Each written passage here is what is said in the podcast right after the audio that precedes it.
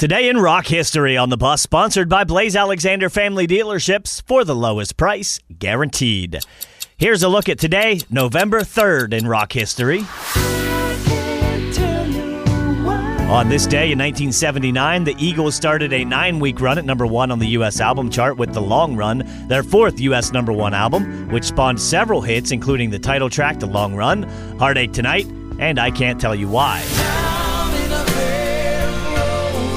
Today in 1992, Bon Jovi released their fifth studio album, Keep the Faith, which spent a total of 49 weeks on the chart.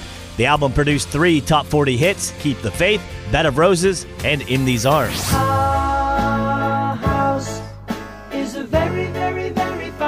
And in 1991, a free concert called Laughter, Love, and Music was held at San Francisco's Golden Gate Park, honoring the memory of promoter Bill Graham.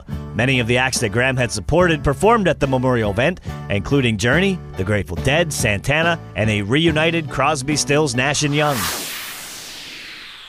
And that's today, November 3rd, in rock history.